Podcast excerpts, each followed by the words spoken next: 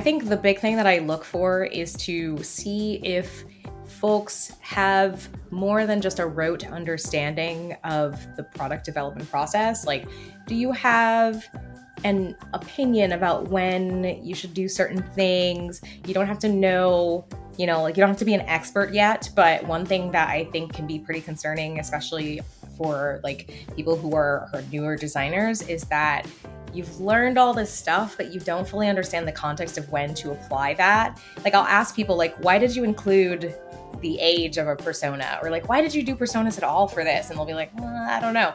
And to me that speaks to like i'm not thinking i'm just doing what i was told to do. And while you can train that out of somebody the more that people invest up front in really kind of understanding for themselves when they should do certain things the better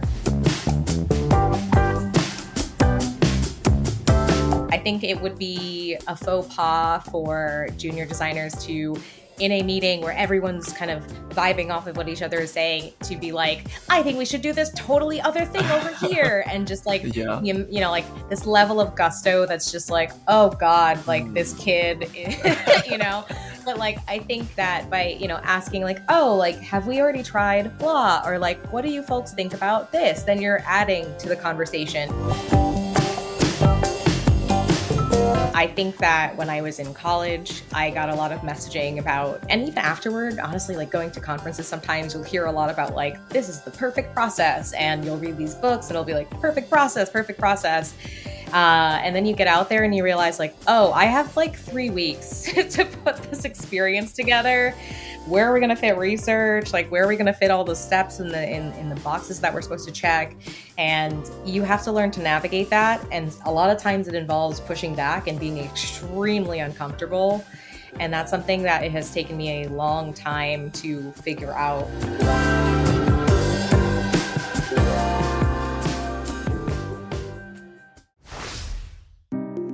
What's up, everybody? I'm Guo, and you're listening to the Not Just Pixel Show there's a lot to learn as a designer, so in this show, I sit down with design professionals to understand how to grow as a designer and help you get that UX design internship or job. Let's get into it.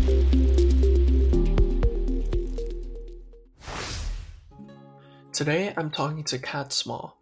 Catt, on this day of posting, is actually currently on a work sabbatical.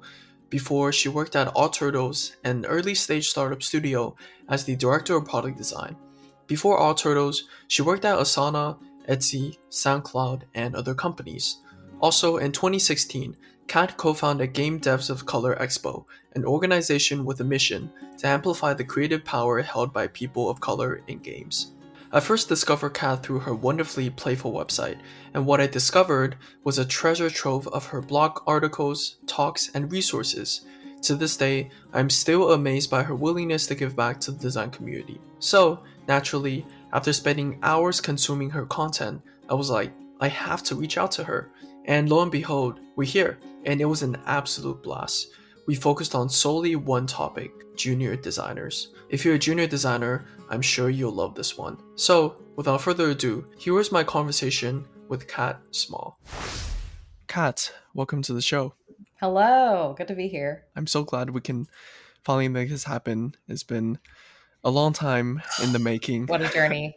Yes. What a journey. Yes. What was Hero I'm trying journey. to remember like it was like one of us was it was like we weren't feeling well and then there was like i had a funeral and then you had family issue like a funeral yeah. and then you got sick and then i got sick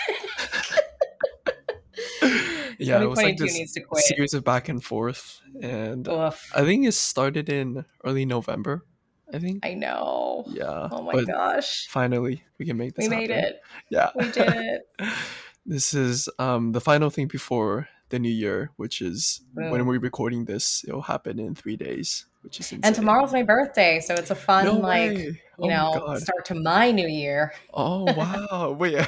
yeah. I had no idea. Um, yeah. Early congratulations, early happy birthday. Thank you. Um, I had no yeah. idea. it's a pleasure so to get to do this. It's a little, you know, gift to other people. I love paying it forward. yeah, I think the time that I release this, uh, probably be in definitely next year. I mean, but in that case, like people will know when your birthday is, and so in the next Hey. year, people will know when to celebrate. I love that. yeah, send me send me a happy birthday if you're hearing this right now. I love that. That'll probably be in like uh January, February, but it still works. Love You it. know, Yeah, late, It a late, works. a late birthday, or even a super early happy birthday. That'll work. Yeah, I'll take it. So today I want to focus on a single theme, which is junior designers. More on the relatable end because I'm also yeah, basically a junior designer. I don't even know if I can call myself that because I'm still a student. But today I just want to dive all in to that. How does that sound?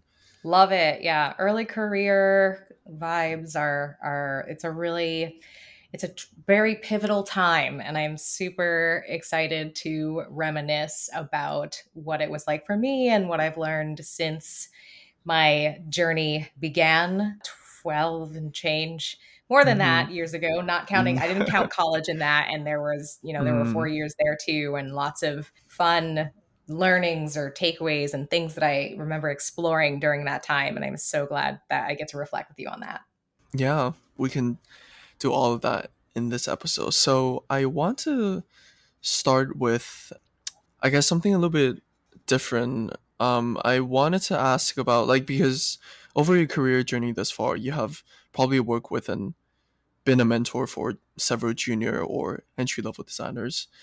Um, you don't have to mention names if you don't want to, but just looking back, I think more on the specific end, was there any junior designer or intern you remember that just made you think like, wow, like this person is different, like or wow, like this junior designer is really good at what they're doing. What about this person made you think that?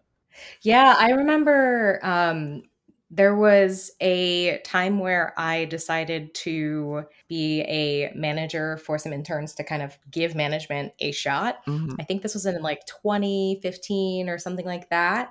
And uh, I was looking through people's resumes, and I was really lucky because I found two really interesting people. Mm. Um, and how that worked is at the time we were doing, we, we had people do design challenges because they were interns. Mm. Um, and we literally didn't have any work Yeah. to, to pull from. And so the thing that stood out about one person, her name's Sh- Shanique, Mhm. um, and I still talk to her, and she's continuously just amazing. Mm. And I'm so happy I could be like, here, let's put SoundCloud on your resume Mm. because she totally, she's amazing. yeah. Um, the thing that stood out to me about her was the I mean, firstly, her her resume, like I really got a sense of who she was, her website, I got a sense of, you know, like she has a lot of personality. And that's what I look for essentially is like like are you actually interested in being a designer or like, you know, are you curious? Are you like interested in learning? And I really got a sense of that from just looking at her information. Mhm. And then when we actually gave her the uh, the take home work, she actually went and like talked to real people and like interviewed them and found some really interesting issues with with Mm. SoundCloud. I think at the time we were doing things that I would not recommend doing now Mhm. uh, in terms of what you would put in your your take homes Mm. but we have learned things in the past you know six or seven years that makes things that makes things different now but i really like that she took initiative essentially Mm. and that she showed that she was really excited to do this work Mhm. and that meant a lot to me personally because i really look for designers who are like going to connect with their customers and are comfortable taking some level of risk and that Mm. that she not just has personality and is excited to learn, but she's also willing to go out of her comfort zone. So that was huge. And then the other person, this other person, his name is Taichi, and Mm. his portfolio was a medium Mm. blog. Mhm. And like for all the complaints that we have about like, oh, people are redesigning things on their medium blogs or Mm, whatever, like I mhm. actually really appreciated the thoughtfulness and the, the amount of process that this person put into that work. And so that really stood out to me as I was looking through all these different resumes. And then, yeah, I just Mhm. remember like Taichi's deck was so good. It was just like full of like personality and like there were all these animations and transitions. And what I really Mm. liked about these two people together is that you had this person who was very research, customer insights driven, and then you have this person who's very visual. And so I was Mm. like, can we please have both of these people? like, I know that's not the ask, and the ask was just one intern, right. but I have found these two amazing people, and I really think that both of them need to learn from each other. Mhm. And so we ended up hiring both of those people. Mhm. And I just am so happy looking back at that, that I could give two people the opportunity to learn if product design is the right fit for them. yeah. I mean, it sounds like they together are a great team.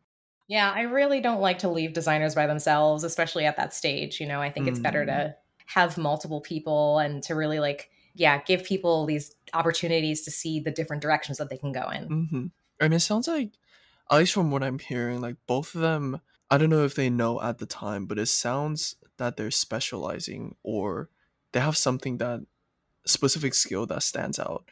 Do you think that's something that is recommended early on, or is it more being like because I've heard like there's like generalist and also specialist designer.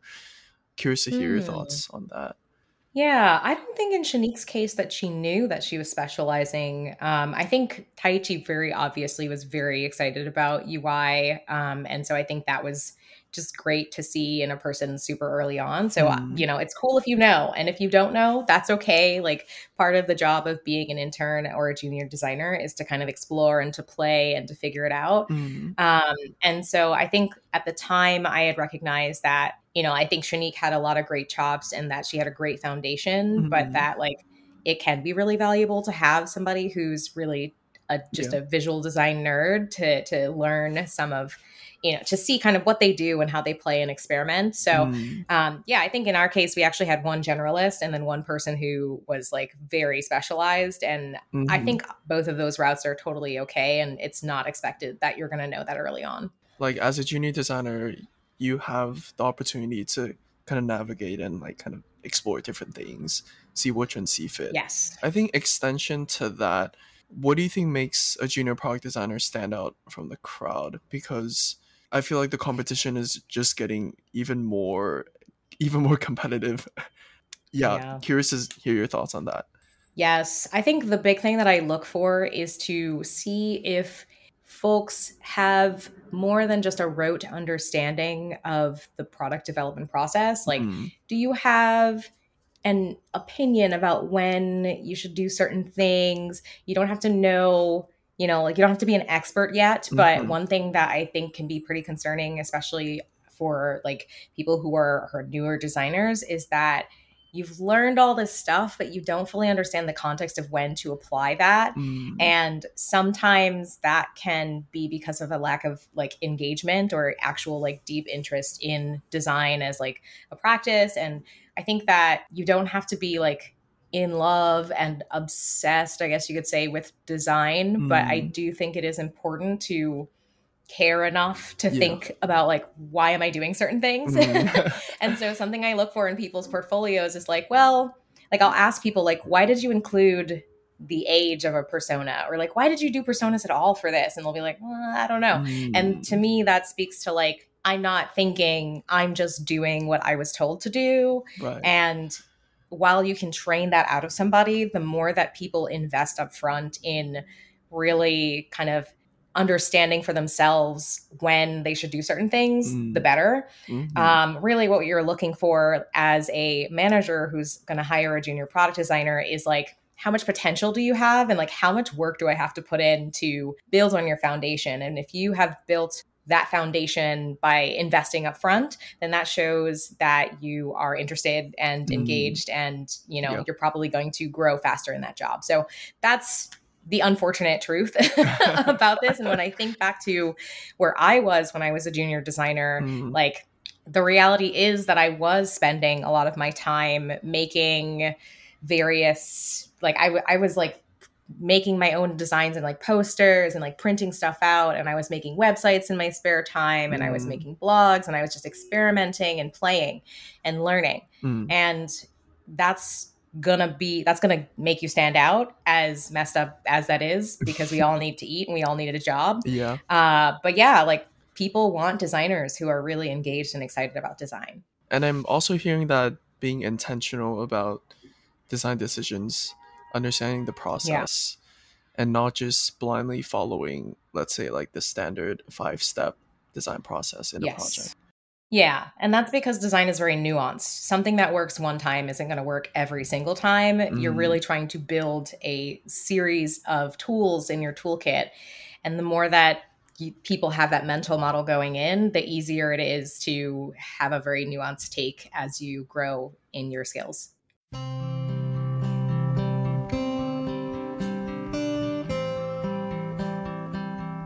I would love to also shift gears a little bit. I think one other topic that I do want to touch upon is how to plan your career. And to give some context, in an article series that you titled How to Become a Public Speaker in One Year, you wrote this was back in 2012, um, which is uh, 10 years ago, a long time ago. I'm stressed. um, you basically gave yourself a goal, which is just saying it word by word, become an experienced product designer with management and leadership skills within five years. And I think at the time you were working at NASDAQ as a product designer, what sparked this clarity in your career focus? Was it something Gosh. in your workplace, your changing career aspirations? Bring us back to 2012. What was that like? Yeah.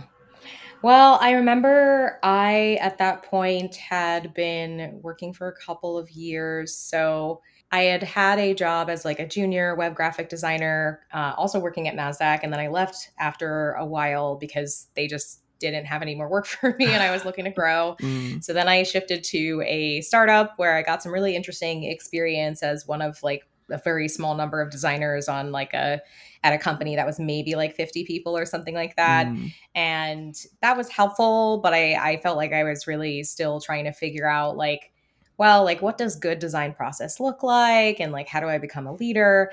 And then I actually ended up back at, at NASDAQ again. Mm. And then I saw like I was I was lucky enough to have other people on on the team at that point who had been doing a little bit more of that work. Um, I think we were we all had different pathways to get where we were at that point. Mm. Um, but yeah, I think I I was recognizing through looking at them and and the work that they were doing, like okay, well, I really want to build my skills as more of a leader. Um, I want to learn to facilitate more. I mm. want to conduct user research more and to really be engaged with my work in in that way. So kind of, you know, going back to what I was saying about like wanting to grow and learn and like all that kind of stuff, what we call quote unquote potential. Like yeah.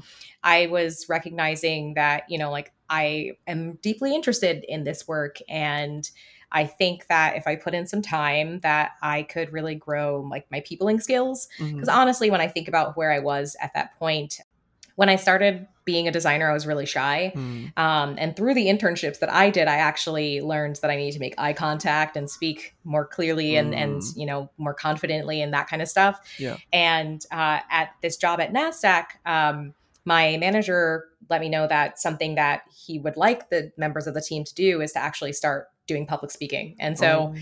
you know, I, I, realized like, oh, this is actually like a, an aspect of leadership, and this would probably be beneficial to me. So, yeah, uh, yeah, honestly, it was a, it was me seeing other people around me, seeing the kinds of directions I could go in. It was also my manager very directly yeah. telling me about a foundational skill that, mm. um, that would be beneficial to my career and i was like you know what that's true i i do actually really want to invest in that got it yeah and on a super high level do you mind just giving the audience some context and what you ended up doing after you came up with the yeah. plan. Um, yeah, up in terms of public speaking. Yeah. So um, what that looked like for me was I started to list out different places where I could speak. I just kind of threw mm. myself into it yeah. in terms of public speaking. And there were a couple of websites that you could read at that point in time that kind of talked about like what the process was like. So mm. I put mm. together this list of the different conferences I would like to speak at. And then when they actually had uh, calls for proposals, I would mm. submit ideas along with my coworkers. So we were all actually jamming oh. together on our ideas and yeah. we would submit them around the same time. And then, you know, one of us might get in out of the three or four people who were submitting. And then we would go try to attend those folks conference talks and then we would learn from each other and then try again. Yeah. And so the nice thing is that in this case I was actually doing a lot of this as a group, but what I learned from that was, you know, it's it's it's about putting yourself out there. And then what's really nice about conference organizers when they know it's your first talk is that they will actually support you. And Mm. so um, when I did actually get a talk accepted, I was able to get a bunch of feedback from the conference organizer and to, you know, submit multiple takes. Yeah. Um, I did an outline first, and then I transitioned the outline to an actual deck, and then res- refined the deck based on the feedback I was getting. Mm. And you'll usually get to actually do a practice talk if you're, especially if you're doing a, an in-person um, Right. event. I think they also will do this online too. And so, yeah, I was just refining and refining. And then after the first time, it gets a lot easier. You figure out what the process is like, and you just kind of replicate that. And over the span of the years since uh, 2012 i you, you can hear like every single time i've given a talk i sound more confident and i feel like my thoughts were getting clearer. And i was Mm. also of course having more work experience to pull from. Love that. And an adjacent example I can think of on a really abstract level is it sounds like what you did was also like the design process where you're literally putting yourself out there, getting feedback from people and refining your presentation. In that case, I guess in design it will be a product, a feature, but in your case it's like presentation yeah delivery. it's your message yeah it's all about refining you and and thinking about i guess in some way how you connect with other people how you're perceived by other people and like what you want to say like what kind of message you want to get across And what I Mm, really like about public speaking is that you can build connections with a lot of people very quickly. yeah. I always learn so much also. I don't just go to conferences to talk and to meet people. I actually go to listen and to learn and to see what else is out there. Mm, And so I highly recommend for folks, especially when you're early in your career, to submit a talk and then just see what happens. You never know. Yeah. I mean, it's normally, I feel like it's normally, especially in those like unexpected situations, that people can grow the most. Yes. This is completely like out of the blue, but I did a singing competition back in gap year. That was one of the Nice. things, but also I learned so much from it. Practiced so much singing for that. but That's so fun. yeah, it was a fun experience. Definitely learned a lot. It's awesome. Yeah, I definitely feel like it's the same. You you just learn so much about yourself, you learn so much about the process, you become more comfortable with yourself and all of that has definitely made me a better designer. Love that. And I think a follow up on that is how do you know that your career plan is quote unquote like good or that it's gonna lead you to the right direction? Because I think probably good to give a quick example on my end. So currently at my stage, how I think about it is that I'm looking at it in terms of industries. So like industries I'm interested in working in. So let's say gaming, music, entertainment. Like these are three industries I'm interested in. And I'm kind of targeting my search based on the industries, but I know there's probably a lot more layers and also things that I can consider when it comes to career planning as a designer. I'm just curious like how do you know from your experience that it's in the right direction? Yeah. So the thing that I try to focus on a lot is like the outcomes that I Mm. want to achieve. And so in terms of my career plan, like yeah, I was like I would love to be like a person who is senior and like has management and leadership experience and things like that. But I also said and I'm like reading literally from what I wrote in 5 years, this Mhm. is in 2012, I want to create products that help and affect people in positive ways. I want to mentor others. I want to create a diverse, positive community for design, technology, and games in my case.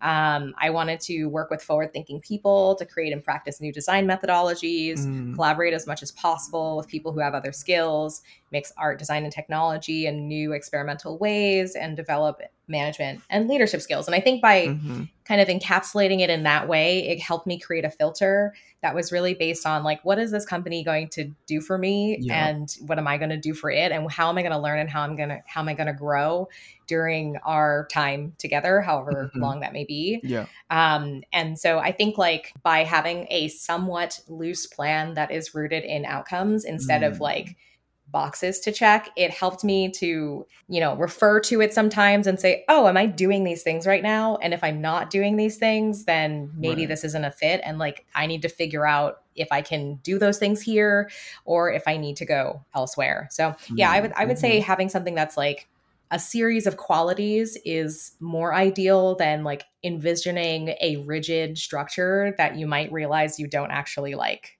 Right. Because I think that's one thing that I've thought about. It's like, what if I try so hard to get into a certain industry and then I go in and then I realize that I don't like it? I think Yeah, that's what just happened to me? yeah, I definitely realized like, oh, uh, the entertainment industry, in my case, like I found it to be very, very interesting and fun. And also, you have to be really particular about the business model of the company that you join yeah. because if it's not sustainable, then that's not going to be fun. And you're going to work on product experiences that do not make you proud.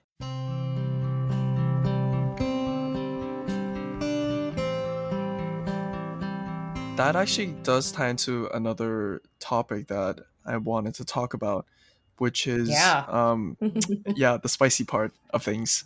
we love spicy meatballs. um, I titled this The Hard Truth.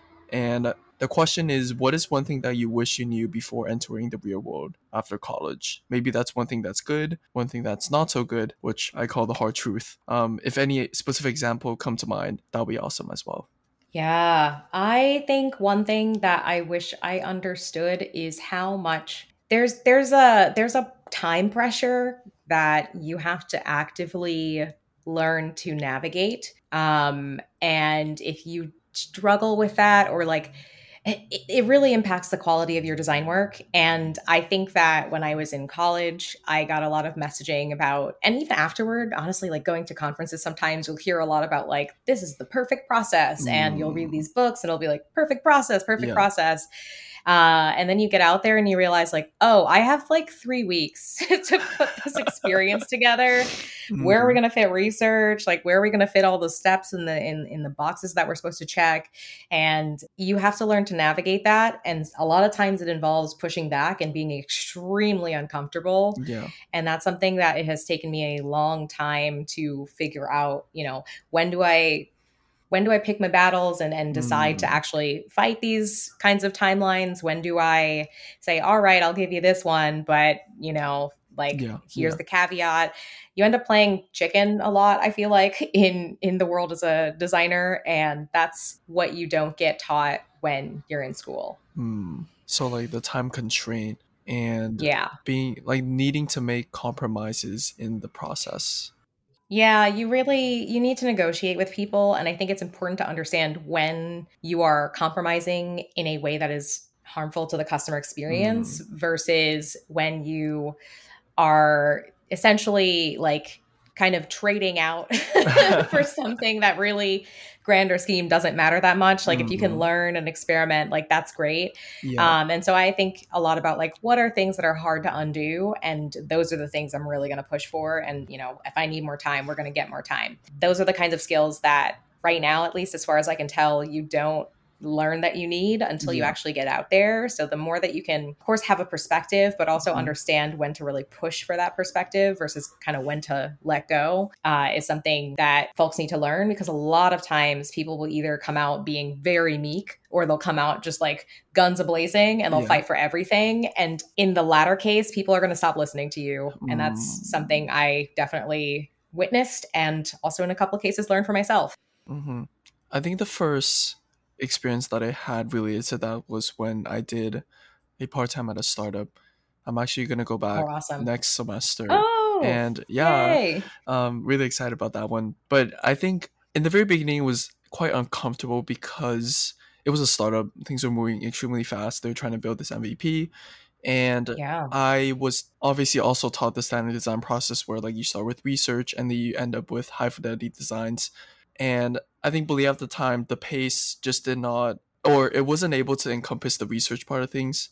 And in my mind I was just like, that feels wrong because just Not what I yeah. taught. And and then we still were able to do some quick research um just for myself to validate and also understand That's great. but yeah it was just definitely something i realized it was like okay like i learned all these things but it doesn't really work in the real world there are compromises to be made but that was something that i just thought about Yeah, I try to make more negotiations that result in everybody winning than compromises. And yeah, like I think the questions become like, all right, if this is, if I'm not confident in this, like, how do we do something quickly that results in the same outcome? So it kind of goes back to that Mm, place that I was talking about with planning your own career. It's like, let's focus on outcomes and what we're trying to actually achieve. And the more you can ground the conversation in that, then the less you'll have people being like, oh, this person just wants to do research for research's sake or, or, Yeah. or things like that. Like, oh, the designer is slowing us down again. It's like, oh, the designer is building confidence in what we're going to release. And then people Mm. will actually be much more likely to empathize with you and and and listen to you. So it's it's been fun figuring out how to how to navigate that and really, yeah, how to switch it, shift it more toward negotiation than like Yeah. compromise, which has a negative connotation, I Mm. think. I can see that. I think another thing that I've heard from past conversation is in the workplace, it's no longer necessary or it's no longer enough to just understand the user, but also to Mhm. build rapport support within the organization to actually make your ideas alive and built. Have you experienced Yeah. that before? Oh, yeah. I mean, yeah, a lot of my job is is talking to other people in other functions. And uh, yeah, if I think back to what I learned from SoundCloud is like I need to be much more embedded with my PM and my data analyst partner, and of course engineering folks as well. Yeah. Um, and so when I joined Etsy, I started talking to those folks a lot. Um, and it really, I mean, I honestly, it took me until probably a couple of years ago for me to really understand the importance of like talking to these folks all the time and being more of a thought partner Mm, uh, than just a person who, I mean, I, I spent a lot of time just like executing stuff. but yeah. yeah, I think like the more that I understood the business, the easier it became for me to communicate with those different folks uh, because I really understood the pressures that were being applied to them. Mm, And so I think an example of that is when I was working at Etsy, I was working on this stats product for a couple of years, and we had gotten some executive pressure to redesign the experience. Mhm. And I didn't really take into account the amount of pressure that our product manager would be receiving. And the way that it happened was that uh, we had one product manager who was working on this project for a while, and then that person had like three projects they were working on. So we hired a new person yeah. that new person came in and was expected to finish the work that we were doing had a huge amount of pressure to deliver by a certain date that had been set before that person joined and you know i was here like whoa whoa whoa slow this down like we have all these information architecture issues that we need to resolve and i wasn't explaining that in a way that would make it clear like these changes that we need to make to the information architecture will actually result in a better you know Yeah. experience that will help customers navigate more which will increase the kpis that we're planning to track and if i had recognized that that was really the way to communicate about that issue i think we would have actually been able to get a bit more time or we might have figured out a different solution yeah. um, and so what we ended up having to do was actually reiterate again Mm. and like do another iteration on the experience because the right i know Yeah. like the experience that we actually had designed that first time around totally failed because people couldn't find it Mm. um so the next time around i think you know we were able to actually talk a lot more a lot sooner there were some data issues i didn't realize that folks were having which was why the pm had Mm. wanted to put this experience somewhere else completely in the first place yeah. just learned so much about how to actually communicate with each other from that uh, that challenge and yeah. i yeah. just started asking people like what your what their goals are a lot more hmm And like putting yourself in the shoes of other team members, Yes. understanding what they're currently facing. yes yeah the more you can build empathy and connection and understanding not just with your users as you're Yeah. saying but also with the members of your teams who have very different experiences and pressures and goals than you the easier your job is going to get as a, as a designer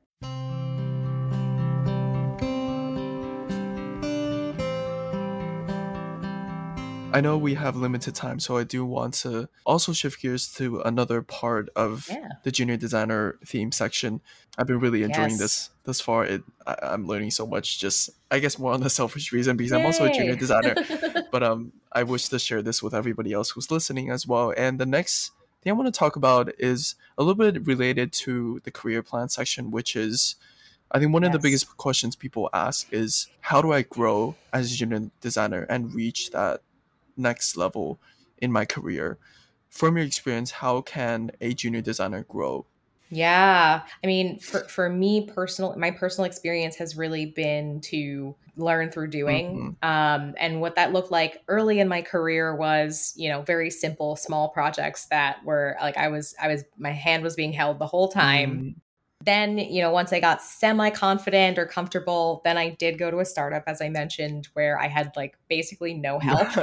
and that was useful in some ways. But honestly, I do think that an ideal growth experience for a, a junior designer is to have a mentor mm. and to mm. have support as you are learning again to navigate these relationships that you're building yeah. and the more that you can learn to do that part i feel like the work of course you want to do a good job there too but the more you have somebody who's supporting and cultivating you the better if you do end up in those startups where you're just kind of yeah. expected to swim mm-hmm. i think it's a great test um, but from my personal experience, there's a point where you need yeah. the support. And being a sole designer or one out of a very small number of junior designers can really limit your growth. In some if, if you're the you know if you happen to land in the right place then it can do the inverse but my personal recommendation yeah. would be to aim for like a depth of learning and to learn as much as you can early in your career and to build those connections and to to build that network earlier mm. so that as you experience challenges you have more people to talk to about them mm. um, and i think that's like the big thing that i started doing especially when i worked at a startup i really started going to networking events and like talking to people because I didn't have that network within my company. So, yeah, I think connecting with people, sharing your stories, um, finding people you can jam on in terms of the honestly, the more you're going to have more interpersonal issues than mm. like design challenges, I would say. Yeah. Uh, the more you can find ways to navigate those and to talk to people, mm-hmm. the better. Got it. Yeah, I'm like finger snapping so many times when you're talking about especially the so that happened in my mind. I didn't really do it on camera in person.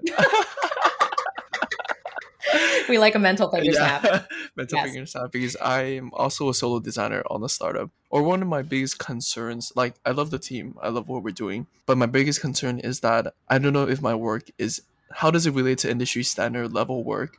Mm. And I think that's really the biggest concern and issue that I have with my current position. And so I think definitely like 100% on what you're saying is like i think next opportunity i definitely want to find a place where like there i know that there will be a really good mentor or like a manager that can yeah. tell me that if this is right or wrong or if i'm in the right direction yeah stuff like that yeah and again i really want to underscore the value of like if you do end up in these positions because startups love junior designers so much and like who doesn't want to eat and pay rent like i think it's okay to as long as you recognize what that situation is going to be like put yourself in it, but then make sure that you are supplementing mm. with other mm. forms of support you know join some design slacks like yeah there are a lot of conferences that offer scholarships and things like that and so you can actually attend scholar like conferences for free mm. um, make sure that you are finding other ways to connect with people and to get those mentors or to have those peer mentors that you will not have access to mm. because your company is just too small yeah. um, and you will get awesome experience that way too but yeah, I, I, do think that that's unsustainable. if I'm completely honest, like mm-hmm. if you're at the right startup, then maybe you'll become a head of design in like mm-hmm. five or seven years or something. Mm-hmm. But the reality is that like you're gonna max out in terms of your lived experience, yeah. and a way to really get that is by diversifying and to actually work with other people and to learn from them. Like I'm really a believer of like apprenticeships and, and things like mm-hmm. that, where we've got somebody who's taking you under the wing and they've got 10 years of experience already, and you just get to jump forward mm. without having mm. to experience all of their challenges again for yourself. Yeah. So like not by learning it the hard way and like going it through myself. Yeah. Yeah. Why learn the hard way? when you have a great just, mentor. Yeah. literally. Yeah. yeah. Why? Why suffer? No, for sure. And like I think I guess for me my way of supplementing that is I mean, obviously we're doing that literally right now. It's like recording a podcast. Like yeah. like recording a podcast, um talking to different people. Yeah, just like learning from people who have been in this industry for a lot longer than I had I have. So I love that. Yeah. I want to move on to the final question. Um, it's Yes. crazy how 37 minutes have already passed since the very beginning. is time? yeah, I think COVID. I mean, obviously COVID messed up time, but also um, I've been really enjoying the conversation thus far. So I think there's like two different things playing at the same time. Um, the final question is: If you're now facing yourself, but 20 years old, so back in college, what career slash life advice will you tell the young Catt? Hmm. I think that I would tell myself that I do have a valuable perspective and to be confident and show up. Um, I think when I was 20, I remember I had this internship once Mm. where this person, there was like a mascot at this company and it was the dog it was the company dog and so the Mm. company dog would occasionally leave interns their their linkedin reviews yeah. and this linkedin review it was like it, it definitely dragged me a little bit Mm. but it told me how to be a better coworker in the future Mm. and so it said something like Catt was like, you know, like the she, she always brought her voice and she was always like, you know, she would come into meetings Yeah. and just sit there and listen and like all this stuff that I did not do. I just kind of was like in the corner, like, do you need anything? Do you need anything? just like, is somebody gonna give me work? I don't know. I'm gonna sit here and then I'm gonna go to lunch. Yeah, um, yeah. And so I was just really shy. And um, yeah, from that, you know, I learned like, oh, actually, like take up space, like even more than you think you should, because that's something that I really struggled with for a long time. And I'm still, you know, struggling with like sharing my perspective. And like, I feel like uh, it would have been like what I would definitely tell myself is, you know, like, you deserve to take up space and you can involve other people in your learning process. You don't have to look like you know everything. You just got here. Nobody expects you to know everything. You're literally freaking 20 years old. You look like a child. like, like, come on. Yeah, yeah. um, but yeah, I really struggle with that for a long, long time. Like thinking that if I didn't know the answer, that I just couldn't say anything, or like Mm. if I didn't, if I was curious about something, I needed to wait to be called on, and like those kinds of things. And and I really hope that junior designers out here who are listening to this podcast right now, it is okay to show initiative. It is actually encouraged in this world to show initiative and to be excited about things and to have passion. Also have a life outside of your job, but it is good to actually show that you care and people like that. hmm I love that. Yeah, and I think playing devil's advocate a little bit because I, Yeah. I definitely had that experience. I remember my first internship. Whenever in meetings, whenever it's in, let's say, like user research sessions, interviews, I'm always just the one on the side taking notes. And I think one of the biggest question I have or concern that I have is what I say isn't going to be like it's gonna. s- Um, how do I how do I say this? It's like they're having a really lively conversation. I'm gonna stop Yeah. their flow. What I'm gonna say is not gonna contribute Mm. to what they're saying. Normally, I think from your experience, like how have you tried to come around that or think in it in a different perspective? Yeah, I try to ask questions a lot and then to reflect on what I'm hearing. And that's my way a lot of the time of contributing to conversations now. Like, Mhm. especially because, again, like I'm more senior and I'm trying to encourage other people to provide their thoughts. Yeah. Um, but I think even when I was a junior, more junior designer, um, something that I wanted to do was to build comfort with like asking silly quote unquote questions because a lot of times what I recognized is that other people were actually wondering the same thing. Mm. So I think like it's about how you deliver your message. Like I think it would be a faux pas for junior designers to in a meeting where everyone's kind of vibing off of what each other is saying to be like, I think we should do this totally other thing over here. And just like, Yeah. you, you know, like this level of gusto that's just like, oh God, like this Mm. kid, you know?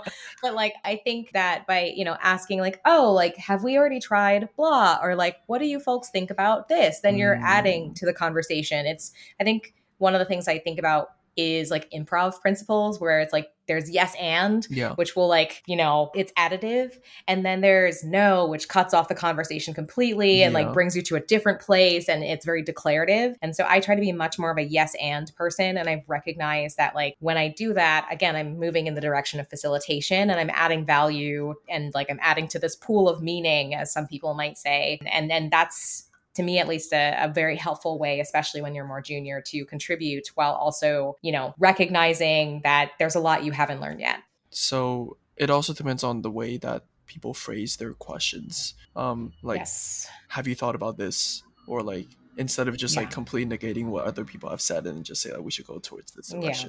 Yeah, it, it shows that you, in some way, recognize that, like, hey, you're all smart people. Have you thought of this? Like, maybe you've already thought of this thing. Yeah. And so just in case, you know, I'm I'm throwing it out here, but I'm also giving you the space to say, yes, we already thought of that and here's why we didn't do that. And then Mhm. you as a, a junior designer get to learn something about why that idea was, you know, kind of tossed out of the ranking Yeah, or, or yeah. what, whatever you'd like to say. Yeah. Yeah. I know we went over the 30 minute that I normally go for the episode, but that's totally fun as You're welcome, well. I'm- listener. Yeah. Time is not a concern over here. Um, Time doesn't exist anymore. It's fine. yeah, but I just want to say, Catt, thank you so much for taking your time to do this. I'm so glad that we were able to do this, and I had a blast. Glad to be a part of it. Yeah, same. I'm so happy that we could we did it. Yeah. Seriously, like we double did it. It's it's done. Um, I'm very proud to have actually made this time happen and I've loved getting to hear about you and to learn about, you know, what what you're excited about and like just yeah, I'm I'm really excited for everybody who's going to listen to this and I appreciate you bringing me onto the show. Hey there, thank you so much for listening to this episode. I really appreciate your time. And again, before we say goodbye, my name is Guo, and you've just listened to the Not Just Pixels show, and I'll see you in the next episode.